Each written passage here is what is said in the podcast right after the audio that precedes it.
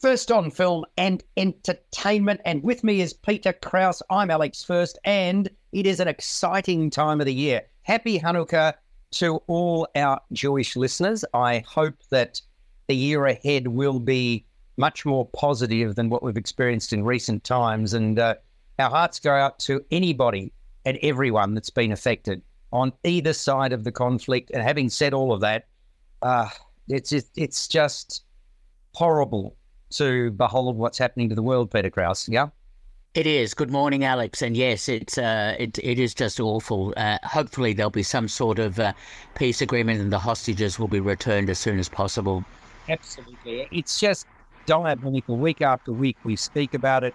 The world speaks about it, and uh, unfortunately, whether there's going to be a solution or whether there'll just be a an, a, a disquieting type of peace whatever it is, we don't want any more lives lost. That's that's the key to all of this, and we also don't want uh, to be pigeonholed as the enemy, which is you know the the PR war is a an important part of of war these days, and the mistruths that are being spoken. I mean that that that is deeply concerning, deeply concerning, Peter. Yeah, yeah, it is. Now let's talk about how exciting it is and why it's exciting. This time of the year, we are shown the films that are going to be Oscar nominated. I know the Oscar nominations haven't been announced, but a lot of the films we are seeing, we were very fortunate, you and I, Peter, to attend the Nova Christmas party yep. on what, what date was it? Thursday? Thursday. It was last Thursday. Week. Yeah. And I mean, hats off to Natalie Miller. She's been doing it brilliantly for so long, a doyen of the film industry. When I started, it was she and also Alan Finney. They were the two who were particularly influential, and um, my uh, my heart goes out to both of them. Uh, I, I, you, you you're around the same era, so were they the two big influences on you as a, a young critic? I, I, yes, I agree with that. I, I think both of them, uh, because of the Longford Cinema at, uh, that yes. Natalie ran, and Alan being so important with the Australian Film Institute, and then uh, actor and so on. Yes, absolutely. Now, Natalie, in her short address ahead of seeing a really fine movie, talked about the opening, imminent opening of another cinema chain. Uh, in is it Brunswick? Did she mention? I've, I've just gone blank. Uh, uh, East Brunswick, yes, uh, six uh, screens. Six screens, wonderful, wonderful. She with a partner, and I'm not sure. Do you know the date in terms of it opening early next year? I think Christian actually said it was January 11th. They pushed it back from uh, just before Christmas. So, uh, and it's meant to be a, a, combo of food and film. So that, that's going to uh, be nice. That'll be lovely for people. I, I, I don't live anywhere near there. Um, you you live with um, very very thin walls. Uh, wherever the walls go up, uh, it's cardboard, isn't it? I think cardboard walls. That is correct. Absolutely. Right. Yes. Yes. Uh, straight from the forest yeah, haul them on the back of a pickup truck that's about 103 years old. Is that what it's all about, Peter? You've yeah, seen my car. Exactly. God, so no, that's right. That is wonderful. So uh, we we're seeing some magnificent movies. I, I should say because people, it's it's interesting. The gravitation is towards Boxing Day. Now, do you think Boxing Day is still like? Does everybody rush out? Who, those who are not going to the cricket, those who are not going to the Boxing Day sales, do they all rush out to go and see movies on Boxing Day? Is that what we're supposed to believe? Uh, yes, because that seems to be still the biggest box office period, the uh, uh, from Christmas Day, Boxing Day to New Year's. But because of the actor strike and because of the changes in release patterns and so on, I think some films were pushed back to January and so on. So that might increase the box office in January. Well, just for the sake of being true to what you've just said, let's talk about the movies in brief terms that are opening. Now we we've seen a number of these, and we can't. There'll be some embargo, so we can't talk about them quite yet. But there's any anyone but you, which is a Sony release. There's Aquaman and the Lost Kingdom, which is Warner Brothers. Migration, which I believe is an animated feature from Universal. Poor. Things, which was the movie that Peter and I saw on Thursday. Extraordinary movie from Disney Studios. Wish is an animated feature from Disney. One Life. Now, I've I've already spoken with you about that, Peter. That I'm not sure. Have you seen that yet? That was yes, I have seen it. Yeah. The opening of the British Film Festival, a really strong film. So Anthony Hopkins uh, one of the featured actors in that. That opens officially on Boxing Day after having been uh, in the British Film Festival. Two tickets to Greece from Palace and the new Woody Allen movie from Sharmill Films Coup de Chance. So that's one, two, three, four, five, six, seven, eight movies. That's that's about par for the course, seven or eight usually each year. At, yeah, that's the right. So, and then then you've got Next Goal Wins on the first of January from Disney, and you've got Dream Scenario, the Nick Cage movie.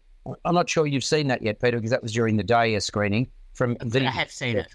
Oh, you have seen it. Oh, terrific. Yes. Okay, so yeah, they're so they're they're the films, and then you've got Ferrari, which is Enzo Ferrari's life story, if you like, uh, from Roadshow on the 4th of January. Night Swim, which we haven't yet seen from Universal. And this coming week, we're going to see The Boys in the Boat from Warner Brothers. So they're, they're the movies that uh, you can look forward to. A number of those, I would imagine, will be featured prominently in some of the awards, especially Poor Things, uh, which is, is quite a remarkable movie. But let's start today with a, a film that, if, if you've got Netflix, you'll be able to see this from the 20th of December.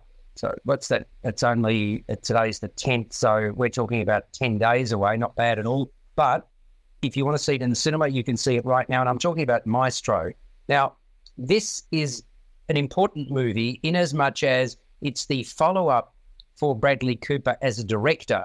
And I mean, he made quite a splash, both in terms of starring and directing A Star is Born. Hard to believe that's now five years ago. Wow. And this is a movie, Maestro, about Leonard Bernstein and his wife. And it's uh, impressionistic rather than sort of a, a, a bio, biography in the traditional sense of the word. It's um it's interesting because there are a number of directors that were associated with this. I think initially Martin Scorsese and then Steven Spielberg. And then when Spielberg pulled out due to his work schedule, basically Brad Cooper took it on. And he also wrote the piece with Josh Singer. Josh Singer is quite an acclaimed writer. He, he was responsible, among other movies, for Spotlight. So it's got really strong pedigree. Talking about pedigree, uh, is there a better actor going around than Carey Mulligan? We don't see a lot of her. When we see her, she's always excellent. And between her and Brad Cooper, you've got really stars, absolute stars who are masters of their craft. This is 129 minutes in duration. It's M rated. And I suppose there, there isn't an American conductor composer that would be better known than Leonard Bernstein. Would, would there be, Peter? I mean, he, he, sort of was fated the world over for his talent. When we're, we're talking about he's a pianist, a teacher, an author, as well as a conductor and composer. And for those who don't recall when he passed away, again, hard to believe, 23 years ago, 1990, he, he died. He was born in 1918. So he lived to the age of 72. And he enjoyed a really close and loving relationship with his wife, who was a Costa Rican Chilean actress called Felicia, Felicia Montealegre Cohn, C O H N. So there was Jewish heritage there. Uh, she she was noted for her theatrical roles on and off Broadway and for her performances in televised dramas. But behind the scenes, everything was not always rosy. And despite fathering three children with Montealegre, who doted on Bernstein, he was more attracted to men than women. He and his wife had an understanding, but there were times when acting upon his impulses caused her frustration and distress. But the pair always connected on an intellectual level, and they did enjoy many happy times together. So this is a, an artistic retelling of their lives, primarily focused on him. And it starts as Bernstein gets his break, his big break, at the age of 25. That's when, due to circumstances, he steps in at the last moment without rehearsal to lead the New York Philharmonic at Carnegie Hall. And it made national headlines the following day. Bernstein simply loved being around people. He, he couldn't even countenance, and I found this rather rather interesting. He, he, couldn't even countenance having the toilet door closed. Right. So he, he was adored, he was feted wherever he went, and he loved being the centre of attention. Maestro paints Bernstein as a man in constant motion, this bundle of pent up energy. There, there's a scene towards the end of the film which shows him conducting an orchestra in a cathedral with wanton abandon. It's draining. I, full body and mind experience, and it goes to the core of Bernstein's being. In and as I mentioned, this is the the follow up to A Star Is Born. The um, it's it's art house in style. It's as much about look and feel, and I think you can read into that bohemian lifestyle as it is about substance. There, there's a quote at the beginning of the movie which I think sums it up very well as a film as well, because Bernstein said, "A work of art does not que- answer questions; it provokes them. Right? It doesn't answer them; it provokes them." And Cooper and, and Mulligan make this mesmeric and insightful combination. The start and development of their love story so natural. Their, their first kiss in a darkened old theatre. There's heat, there's passion, there's conviction in their collective portrayals. And uh, Mulligan ensures that Mrs. Bernstein is seen as no lightweight uh, character. However, she takes more of a back seat. Cooper's the show pony. He, he plays Bernstein as a man constantly looking for affirmation, which he inevitably receives. Then, 45 minutes in, the mood shifts appreciably as Mrs. Bernstein calls out her husband for quote unquote getting sloppy with an outward display of affection for the same sex. And later, he addresses rumours, again in quotation marks, with his eldest daughter. It's a, it's a really perfect vehicle to showcase Bernstein's intoxicating music. Maestro features really well known works of his, as well as more niche pieces. And visually, Matthew Libatique, who was responsible for cinematography on the the Whale, uh, among many many others, in his repertoire, captures an affluent lifestyle with distinction. I mentioned stylistically, it's impressionistic as a film, moves from black and white to color to reflect time shifts. Uh, it, the start of it's effectively in, in, black and white, and then it moves to color. Uh, Maestro then really is a feast for the senses, Peter. I reckon it's going to hold particular appeal to those with an artistic bent and it's in cinemas now, available on Netflix on the 20th of December. Did you appreciate it? And uh, do you agree with me that it's not going to be a, an everybody's film? Uh, I very much liked the film and appreciated uh, it a great deal because of its impressionistic, as you say, approach to Bernstein's life. Um, rather than Bernstein. I, I, mean, again, did they say? I thought they said Bernstein, and maybe I'm no, I was listening very carefully. Oh, it was, it was always Bernstein. Bernstein. Lovely. Oh, good. Okay. Yeah. Perfect. Okay. I mean, when you think of a, a stein of beer, S T E I N, you, you don't say Steen. no, no. Um, but uh, yeah, it, but names can often get mispronounced or mangled or whatever. Spelling of names is an interesting one too. But in this yes. case, right, it is like beer stein. Okay. Stein, yeah. So, okay. So, uh, look, I, I was very impressed by this. In fact, it was uh, Spielberg and Scorsese who both approached uh, Cooper to direct the film because they were so impressed with the way he directed A Star Is Born. But, and, I did think that, that it was going to be initially directed by my my, my reading of it suggested that uh, it was going to be a, a, Steven Spielberg film, but then he found there was conflicts, etc. That's right. Yeah, and it's only then that basically uh, Cooper said to uh, to to, to uh, what's his name, uh, Steven Spielberg. what's his name? Sorry. Um, that um, this is my take on it. I've, I've, really got a good handle on it, and he, he very much does. There's no no question about that. It, it's very um, it's it's highbrow stuff, though, isn't it? I mean, the the intellectual rigor in this movie. Well, yes, but it's also a love story. And, and I think yes. that's where people will connect with it because it, it, does focus to some extent on his music, but it does dismiss um, some of his key compositions, including um, the music he composed for On the Waterfront, which is, is mentioned but not not even heard. And, and there's a few other compositions he did. Although I must commend um, Cooper for only having Bernstein's music in the film. Yes. There's no other compositions or anything like that. No, I, I think that's that's uh, it's it's a really brilliant representation. I I it's amazing how because Brad, there was never any question about Brad Cooper's talent as an actor, but before he did A Star Is Born, nobody knew he could direct, and with that, you know, that was a wonderful piece of work as well. And it's fascinating that this has got a music bent. Whilst he obviously was aware of uh, West Side Story and, uh, you know, as a youngster, Brad Cooper, I believe he didn't really have a good handle on. Uh, he, he, had to do a lot of research, and that re- research really shown up in this movie, isn't it, Peter? That's exactly right. But don't forget, he uh, the, the, shallow sequence in *Star Is Born* yes. is what convinced uh, Spielberg to uh, to have Cooper as the director of uh, uh, Maestro. So uh, he knows music as well and yeah. understands them. And he, he, I like the way he uses a sort of a almost swirling camera work mm. in a lot of the scenes, but also he uses two aspect ratios. So he's a bit like Wes Anderson.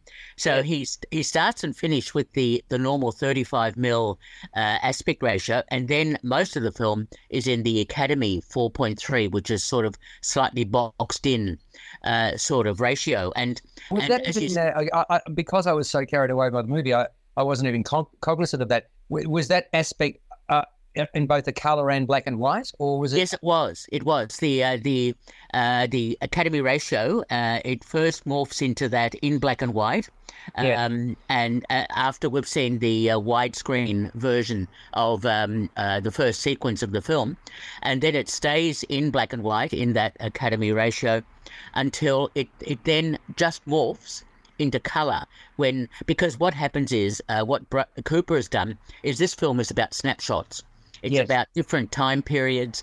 Uh, so it's not necessarily a continuous narrative. Mm. It's it's a narrative that has particular time periods and segments mm. attached to it, and I think that's what also makes it quite effective. And I must say, um, the the way he treats uh, Bernstein's bisexuality uh, is is actually quite effective because it, it shows how he also Bernstein was torn uh, between his uh, sort of male and female desires, etc. And uh, do you think he was torn? Do you? I mean, I, I, I actually got the impression that, I, hey, I've got an understanding. I can do what I want. I, I, I sort of he, as I said, I thought that Carey Mulligan plays the back seat role and and plays it extraordinarily well. But you know, she she's somebody who doesn't want to necessarily. She's not backward in coming forward, but but she was happy to be behind the scenes and and and so on. But it, clearly, th- there's a pivot point in the movie where yes. where whereby um, she's had enough. Yeah, um, and I, I, really don't want to spoil the surprise for people, but uh, w- when she calls him out, she also then has an epiphany later on about you know is it is it he that needs to change or she that needs to change? Yeah, right, in terms of mindset.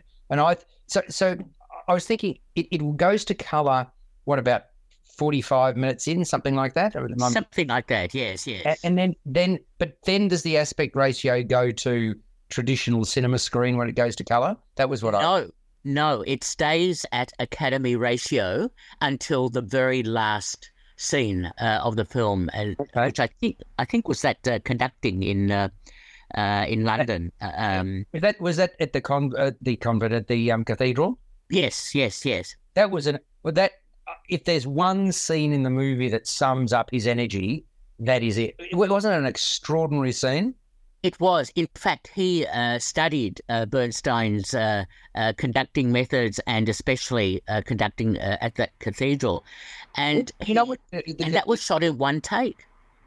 Wow, really? Yes. I, the the um other aspect that they've aged him very well. They've aged both of the actors very well. Um, I thought the. Do you know which cathedral that, that is in? Because it's stunning. Uh, I think I've seen it, but I just don't don't recall. I, I honestly I didn't look it up either. Do, do you know? No, it, it, it's one I've I've uh, not heard of. So uh, oh, not so familiar with it. Oh, okay. Yeah. So maybe I haven't seen it. I, it's um. I presume you've um. I mean, you've gone to Europe many times, but the uh, the churches, the cathedrals are, are amazing architecturally they're amazing. The the the the, the height in them and the the space and the windows and so on. And it, it just it, I, I, thought that was one of the most intoxicating movies uh, scenes in a movie I've seen this year. Yeah, it's been it was really special, wasn't it? Yes. Absolutely, uh, absolutely. It was, uh, I mean, the whole thing was very well directed, and uh, um, uh, what also impressed me is that at the end credits, we see two things, or see and hear two things. One is the real Leonard Bernstein. And secondly, uh, most of the uh, music he composed for Candide, which is such a fantastic mm-hmm. score, uh, is featured uh, at the in the end credits. So uh, I, hats off to Cooper for doing that. Um, I just wish he had included a bit more of some of his earlier music, uh, including, as I mentioned, on the waterfront and so on. He's never seen without a cigarette in his hands. Is, yes. I, the whole, I, I, was like, oh my God, the, the quit campaign really needs to get onto this movie. The, uh, like, it is just, it's, it's horrible to see. As a vehement non-smoker, I, I understand it's reflecting a time period. I, have I've spoken to you about this before, Peter, that mm. when I go along to the theatre, so often in an enclosed space, they smoke and it's driving me, it drives me nuts because it, it, it stinks. And I know that these are herbal cigarettes, but yes. the jury's out on whether they're dangerous as well. So they're imperiling their lives as actors potentially, and they're imperiling our lives as people who go along and see theatre without wanting to get a gobful. So it's interesting. Yeah, I mean, I don't. Th- they don't contain anything carcinogenic. Those herbal uh, really? cigarettes. So really? yeah, no, they're quite safe because they're used a lot in movies and so on. And uh, uh, and uh, I don't. I don't think there's any problem with them. Well, but but it's. It, I don't. Can you think of a movie where they've smoked more? I can't than Maestro. Oh, my goodness! Romance and cigarettes comes to mind immediately. okay. Well, but, but uh, was there a character that didn't smoke in Maestro? Like, I mean, it was kind of like a, a rite of passage, wasn't it? You it know? was, but yeah. but unfortunately, there's the sad aspect of that uh, in terms yes. of uh, Carey Mulligan. Yeah. Well, not just Carey Mulligan. Um, Her character, I mean. No, yeah, but, but no, no, no, not not just. Uh, it was also, uh, if I'm not mistaken, didn't Bernstein die of mesothelioma, which again could have been contributed to by cigarettes. I, I, yes, I, yes. might be mistaken, but because he he died well relatively young at seventy two, as I'm as mentioned at the outset. Um, it's interesting how much conversation this movie does spark because there there are so many aspects to it. Right, where we've talked about the the artistic representation. We've talked oh the cinematography. I was like he's one of the great cinematographers, Matthew Libatique. You, you look at his CV. Oh my golly, it's it's it's huge. He did Black Swan, didn't he? I think from yes, yes, uh, among, amongst other things. And he's it, it's it's interesting because I mean, let's be honest, they they lived a pretty luxurious lifestyle, didn't they? Yes.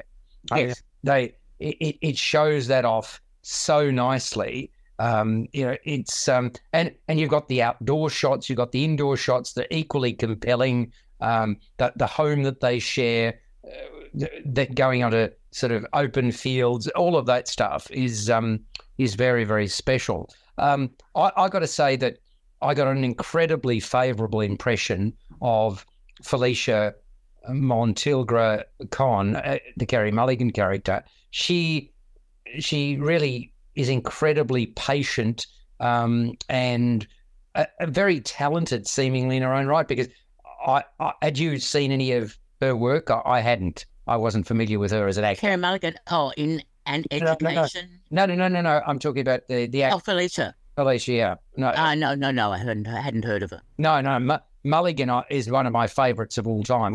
Whenever yes. I see her, I, I long to see pictures that. It, it's interesting. There's a number of actors that can assume the identities of the characters they're playing, and that's the that's the sign of a great actor. There, there's many, um, but um, our own Cate Blanchett is a good example of that. Uh, Nicole Kidman's another one. We're looking at th- this, and and there are so many, but Carey Mulligan is at the the top of the pile. She's just fabulous. So, uh, I, I, mean, I I don't. This is not going to be a big audience film, though. It's a, it's only in selective cinemas, and as I mentioned, it's going to go to Netflix on the the twentieth. Um, you know, I I'd be fascinated. I, I suppose some people will see it because of Brad Cooper, and I wonder whether if you're look, expecting a mainstream performance, then you you might be surprised. Correct?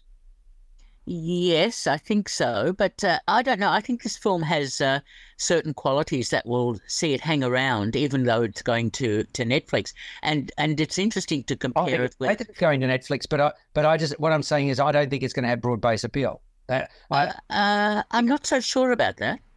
Well, I, I just think people the impressionistic nature of it will not be uh, will not appeal to uh, some people. That that's what I'm getting at. I, well, I mean, some people like impressionism, and others others find it hard to take. Well, um, as I said, it is also a love story. It, it's also Bradley Cooper who does appeal to a lot of people, uh, and uh, and I think the the storytelling is is fairly strong. So, um, uh, and a bit like Tar, which also uh, ended up having uh, a, reasonably strong audience, uh, a wider audience before it went to streaming. I think people will gravitate to Ma- Maestro because they'll appreciate, um, even though it might be, as you say, it, uh, perhaps for a slightly older audience, but that doesn't matter. I think it does have a lot of mainstream appeal. Well, I saw it uh, only on Friday, and it was a very old audience. Uh, I, I just yeah, I, and that, that that's fine. I, I, I think, I think that um, Tar is probably more accessible than this. To be honest, that, that's my my take. I, I, I found it accessible because I really related to it. But I, yeah, I, I hope it does well because it really deserves to. It's a terrific film. So, what are you going to give it out of 10? Maestro M rated, 129 minutes. Oh, yes. Excellent film. Nine out of 10. Yeah, I agree with you. I, I agree. I was giving it eight and a half ish, maybe nine. So, yeah, similar sort of territory. So, it makes it one of the big films of the year in terms of scores. And um, hopefully, we'll hear more about it. But um, good on Netflix for sort of obviously they're pouring a lot of money into making really good films. I'm not sure what the budget on this would have been, but it wouldn't have been would have would not have been uh, slight. And uh, they, it, I- mean, how how long will it take for streaming services to overtake the major studios in terms of Oscar wins? Right? Uh, because I mean, it, there there seems to be more and more. I was delighted that we had the Barbie uh, Oppenheimer phase of 2023 where people went back to cinemas because it's wonderful to see something on the big screen. But uh, obviously, the streaming services are a real threat to the major studios, aren't they, in terms of bringing out uh, Oscar nominated films?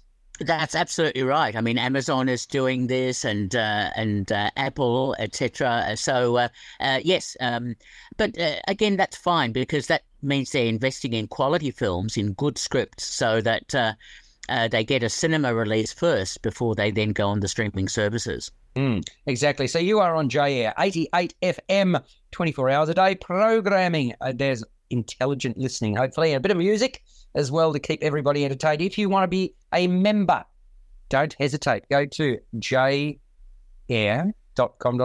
and you are going to then be able to subscribe for 54 bucks a year. Uh, so that is uh, a good thing to do. j-air.com.au is your site to uh, enjoy the listening and uh, express your appreciation with a with, a few coins, so to speak. Now, I wanted to go from the sublime to the ridiculous. Can we do that, You know, Go Uh, for it. Yeah, well, uh, it, it's kind of interesting that we, we've talked about a really highly intelligent movie uh, and that uh, is, uh, well, it is for the intelligentsia uh, in Maestro. And we go from that to Dick's the musical. Now, uh, I, I'm pleased that this is an audio rather than visual representation because uh, there are some lines and some language that's used in Dicks that uh, is going to mortally offend people who are not right proclivity, Peter.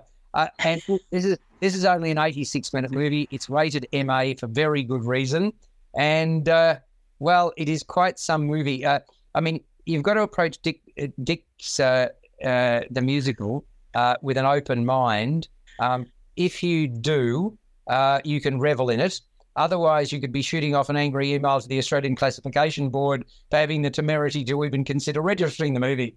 That- that's well, yeah, yeah, it is that sort of film. There's no question. And, and um, uh, look, the the guy who directed Borat and Bruno, Larry Charles, uh, he can hardly be accused of playing it safe.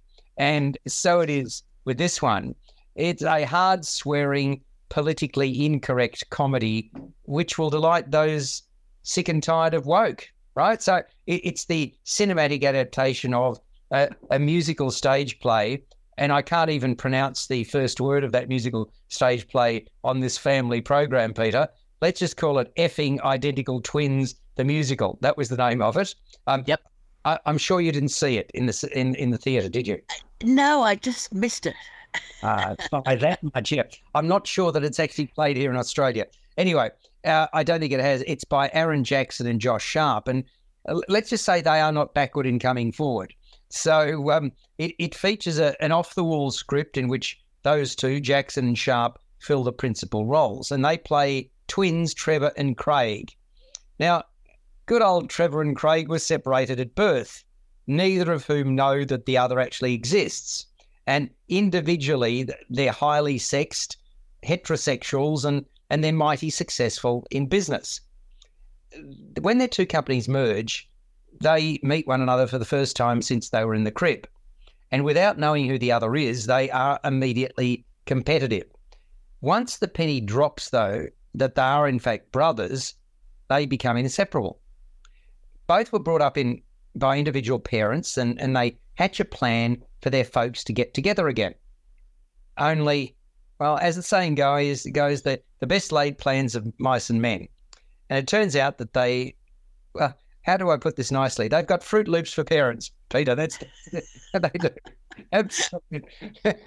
they, have got iced Vovos on top of Fruit Loops. Now, the, the mum, whose name is Evelyn, played by Megan Mullally, speaks to inanimate objects. Of course, yes.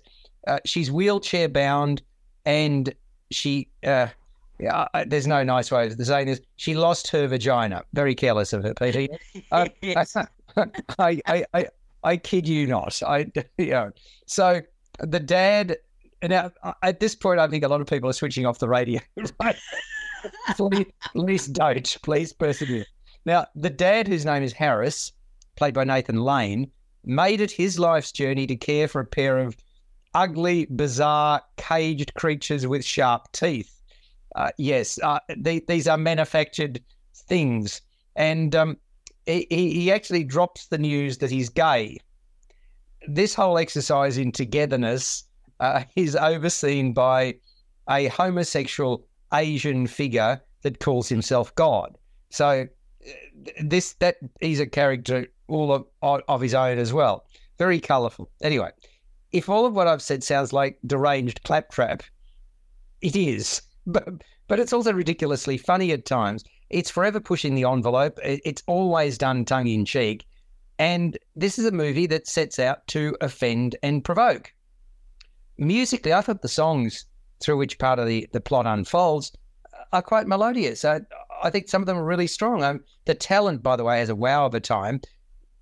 I, I didn't think I'd be saying that having given the description that I have, but somehow there's a, there's an elegance about most of of Lane's portrayal, even though his his monster's first approach is extreme, to say the least. And uh, that includes deliberately spitting into the creatures' faces. Now, I wouldn't call that elegant. Uh, you will get context in terms of that remark about spitting into the faces of the creatures if you go along and see the movie. Megan Mullally, well, she plays up her demented characterization. I, I quite like the boys' one upmanship, but their, their bonding reaches furious heights. God is portrayed by Bowen Yang. Um, He's never quite. Uh, God, I don't think has ever quite looked like he has in this movie. Um, uh, or, or, is it God, he, she, it, they, whatever, uh, a portrayal of God. Uh, I also appreciated Megan Thee Stallion's role as the uh, the twins' new feminist boss, Gloria. Uh, she won't stand for any nonsense. She's quite a powerful figure. So, yeah, uh, what more could I say? This is a film that will polarize uh, uh, pun fully intended. Uh, what uh, what what do you have to say? Uh, will did Dicks have you standing to attention, Peter? I uh, well, Okay, moving right along. I, I won't cock it up. No, if we talk about uh, the film, I mean, from the outset, it makes it very clear this is a gay musical, mm. and uh, it's over the top, and it's uh, there's nothing subtle in this film at all. Although there are some very funny lines um, throughout the film, and Josh Sharp and Aaron Jackson uh, have done, uh, I think, a really clever job in making this a very outlandish, out there um, sort of uh, film um, with uh, two excellent cast members, um, Megan Mullally and Nathan Lane. It's interesting those sewer boys, as um, Nathan Lane uh, oh, yes. feeds them. Uh, they're, they're, actually puppets, and at the end of the film, there's ah. a, a, an excellent post-credit sequence where we see behind the scenes and uh, outtakes and so on, and we see the actual puppets. Um, and obviously, they used um, uh, visual effects to erase the uh, the link between the puppets and the puppet masters behind them. Look, this is a, a very funny film. Yes, it is very offensive at times. It's also very sexual at times, uh, and it has something to say about, uh, I suppose, inclusion.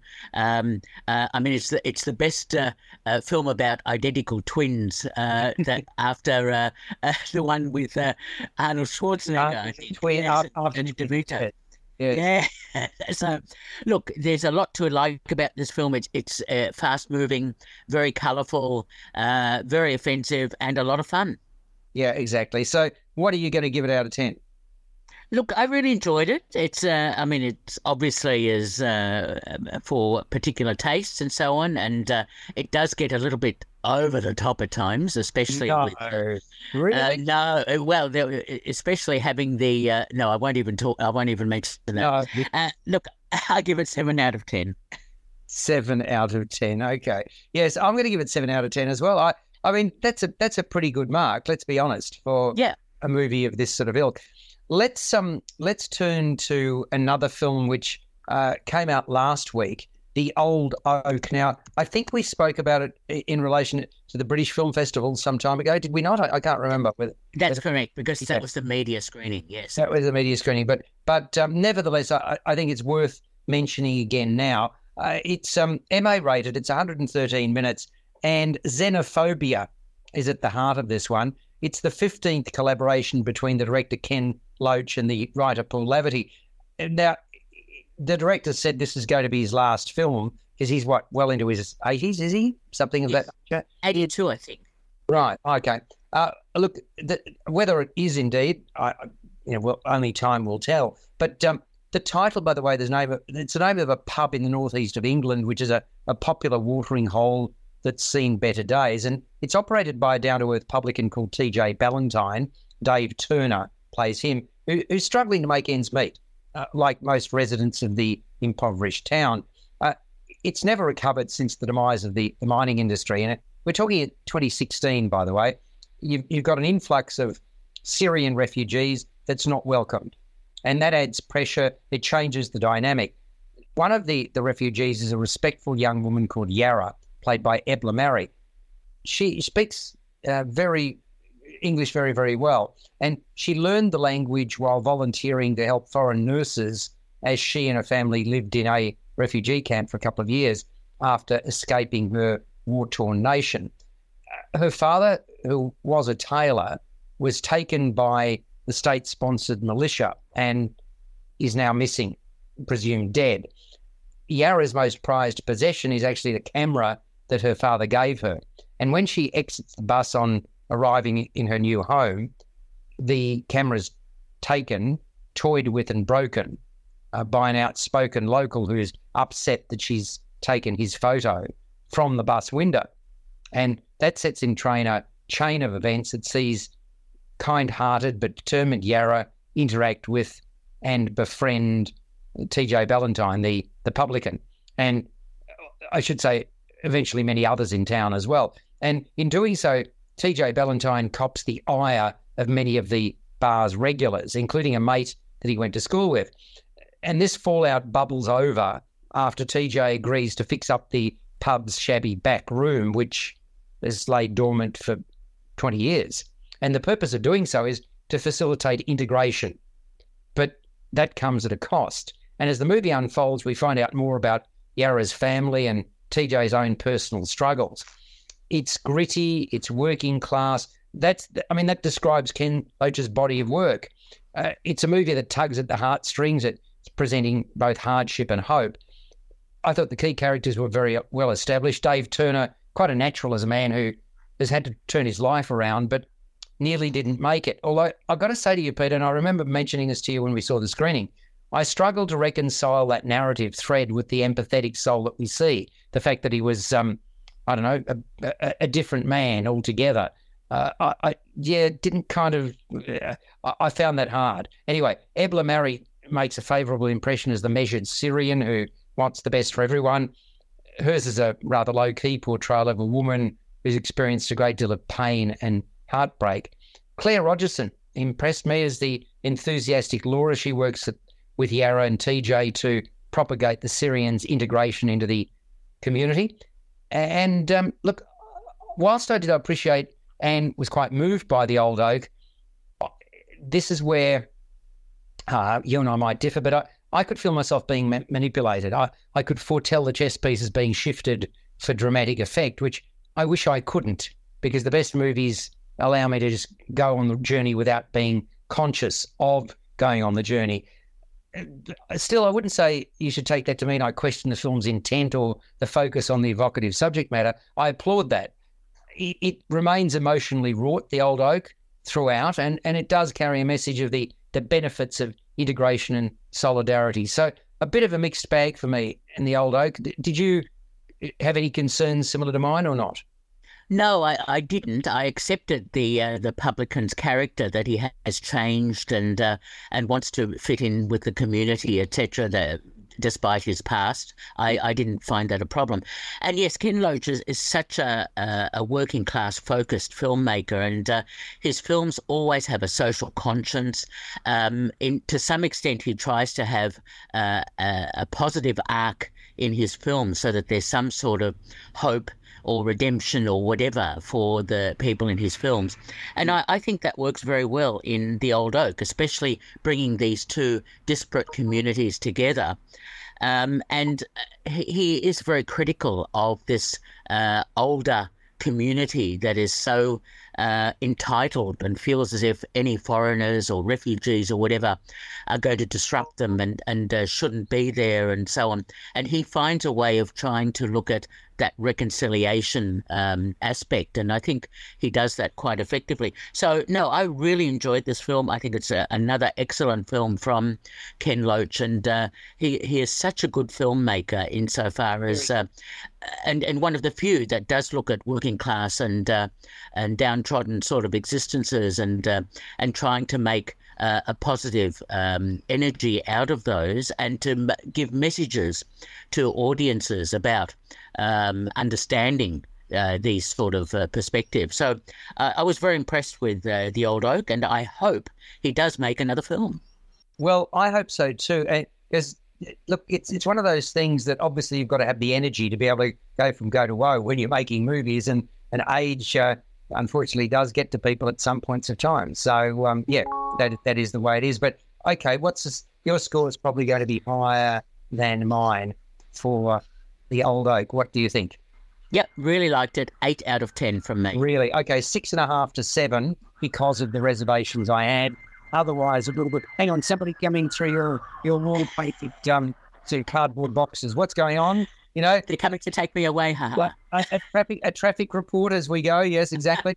oh golly. Uh, now, we we should um, we we've talked about one risque movie. We should probably talk about another one, which is quite funny actually. It's called Bottoms, and uh, this is an MA rated movie. It also came out Thursday before the most recent one.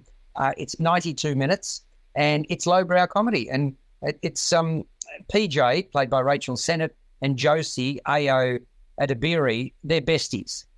They're also gay. Neither popular at school. Uh, still, PJ is ready to go with the flow, but Josie, well, she's not she's convinced that she'll never basically have sex. And the latter has her eyes on a cheerleader called Isabel, played by Havana Rose Liu, who's dating the school's arrogant, womanizing jock called Jeff, Nicholas Galitzine. Meanwhile, PJ is taken by Isabel's statuesque and beautiful friend Brittany, played by Kaia Gerber. And as events transpire, Josie hobbles Jeff, literally hits him and hobbles him. Um, basically, Jeff is chasing Isabel ahead of an annual grudge footy match against the school's fierce rivals, and um, and that's when this whole thing happens. And in defending herself in front of the school's principal, who's played by Wayne Pierre, Josie, with PJ's backing, concocts a plan to start a girls' self defense class. Now, they also don't deny a suggestion that they spent the summer in juvie, in juvenile detention. And they win the support of classmate Hazel Callahan, played by Ruby Cruz, and later also a teacher, Mr. G, played by Marshawn Lynch, who is going through a divorce. So it is that Fight Club moves into full swing, leaving more than a few bruises, quite literally. Uh, bad language and jive talk are par for the course in what is quite an outrageous offering. I actually thought of Booksmart and Polite Society. Did, did you think of any other movies while watching this? Well, uh, if we're talking about the director Emma Seligman, I also thought of her previous film, Shiva Baby. Yeah, yes, it is the work of of, of Seligman, and she made a huge splash with that one. She wrote Bottom, Bottoms with Rachel Sennott, who starred in Shiva Baby, and and um, uh, Emma Seligman is also the director of this one. Uh, it, it's all about sex and fitting in. It's it's edgy, it's coarse. I think it'll delight a younger demographic. And if you think about the the the two women here, Seligman and Sennott, both in their late twenties, that they've tapped into the the wants of those with primal needs coursing through their veins. Uh, the plotting hardly likely to appeal to Mensa graduates, though, Peter. Um, but but then it was never pitched as such. Uh, the characters are what make the the narrative sing. They they stumble, they fumble, and they bumble their way through their adolescence. Sennott and Edebiri are unifying forces. Senators PJ, the more polarizing and pushier. Edebiri as Josie, more respectful and conservative. But Havana Rose Liu plays Isabel as a girl looking for meaningful connection in all the wrong places. And Kaia Gerber is, well, I'd call her a pretty adornment as, as Brittany. So, um, arguably, the most interesting character is Rachel Callahan. Ruby Cruz injects an air of mystery uh, into her realization. Nicholas Galitzine uh, channels the classic meathead in the um, the jock Jeff. Wayne Pierre uh, clearly believes in the bastardized adage "nothing exceeds like excess" in breathing life into the principal uh, in this movie. I actually warmed to the torn figure of Marshawn Lynch as a teacher, and uh, I actually wouldn't have minded seeing a bit more of him in the movie. It also, this movie, Bottoms, benefits from this hip and happening soundtrack. I thought that created the um, the right vibe. So yeah, it's MA rated for good reason. What did you think of Bottoms, Peter?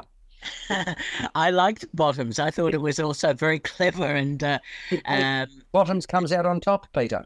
Thank you very much. Yes, um, uh, mm, uh, it, it reminded me a little bit of Heathers and uh, a sort of a gay version of Heathers um, with uh, the two young women and uh, they're plotting and uh, and scheming to have relationships and so on. So the, the whole lesbian focus is an interesting one, and the dumb jocks idea um, is also quite amusing because it, it's stereotypical, but uh, it, it's taken to the nth degree uh, in the latter part of the film.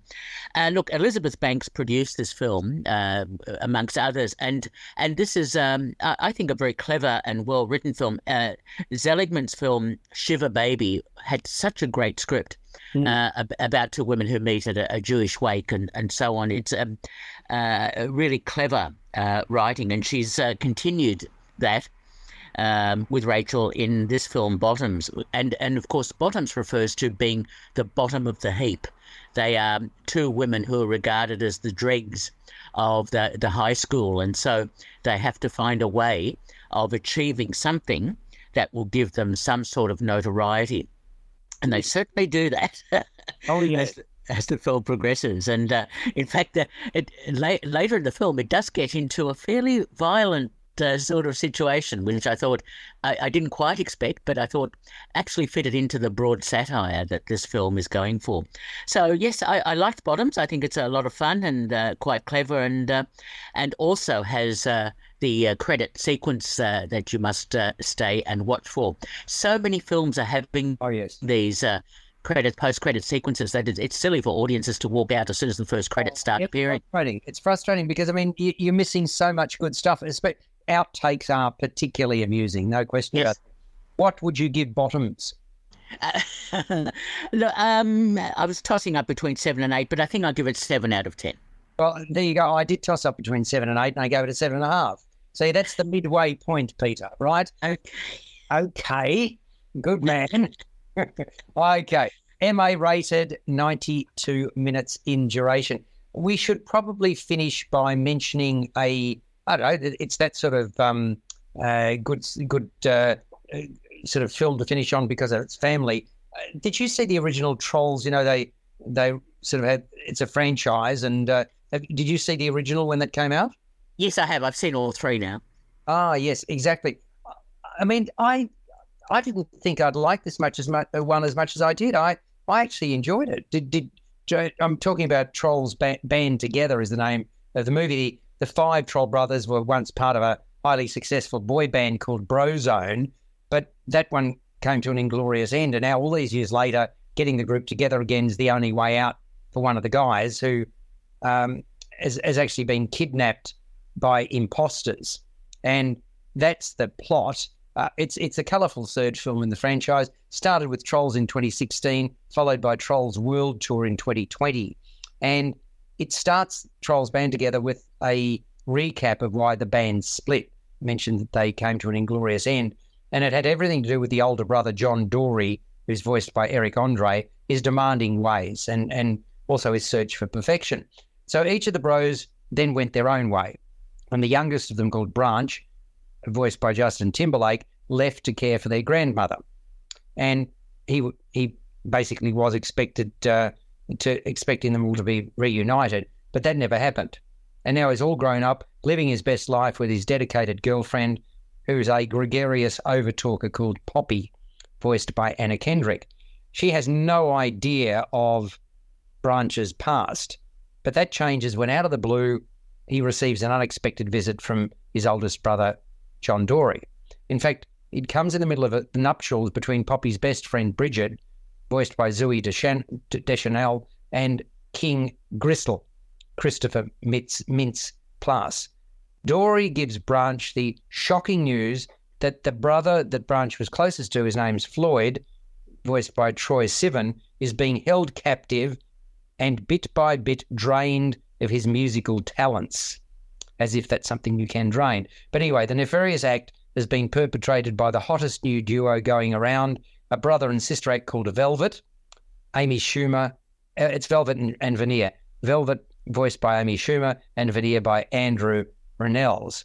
Uh, probably the best way to understand this brother and sister duo, Velvet Veneer, is to think Milli Vanilli, right, when they're impersonating singers. They've trapped Floyd, that brother that um, Branch is closest to, in a blue diamond and they drain his musical ability every time they sing. The strength of the diamond can't be shattered unless all five trolls are in sync, and that's going to take quite some doing. John Dory, with Branch and Poppy already in tow, moves to collect his other bros, Bruce, Daveed Diggs, and Clay, Kid Cudi, before mounting a rescue mission. And their method of transport? Now, Peter, I, I dare you to try that armadillo. Can you call your local armadillo, please? Right? I'm, I'm Uber it. Yeah, yeah, very good indeed. So, okay, and they're driven there by the diminutive Tiny Diamond, Kenan Thompson, who does indeed sparkle. But is it a trap? So that's that's the question that is asked. Uh, it also must be noted along the way, Poppy learns about a long suppressed family secret when Viva, Camila Cabello steps into her life. And another note in the cast is Velvet Veneer's exploited but smart personal assistant, Crimp, Zosia Mamet. The uh, direction is never in doubt, the family friendly journey well worth taking. And you can see the film in isolation, it still hangs together. You don't need to have seen the earlier two. I, I kind of appreciated the life lessons the movie dished out in quite an entertaining way, especially the trajectory of several key characters that really grow and mature. Full of movement, colour, adventure, and spark. Real energy about it. I think children will relate to that. Not without humour and byplay. Rainbow Palette is a bit of a Technicolor dream, and it also thrives on its musical choices. They're, they're fabulous. Many hits, up tempo, pop score, real plus. Couldn't get enough of it. Based on Good Luck Trolls, created by Thomas Dam. Film written by Elizabeth Tippett, also wrote Trolls World Tour, directed by Walter Dohrn who was responsible for the previous two installments. So there's consistency, co direction from Tim Heitz. Good one for the young ones. And um, we haven't got a lot of time, Peter, but did you enjoy it or not?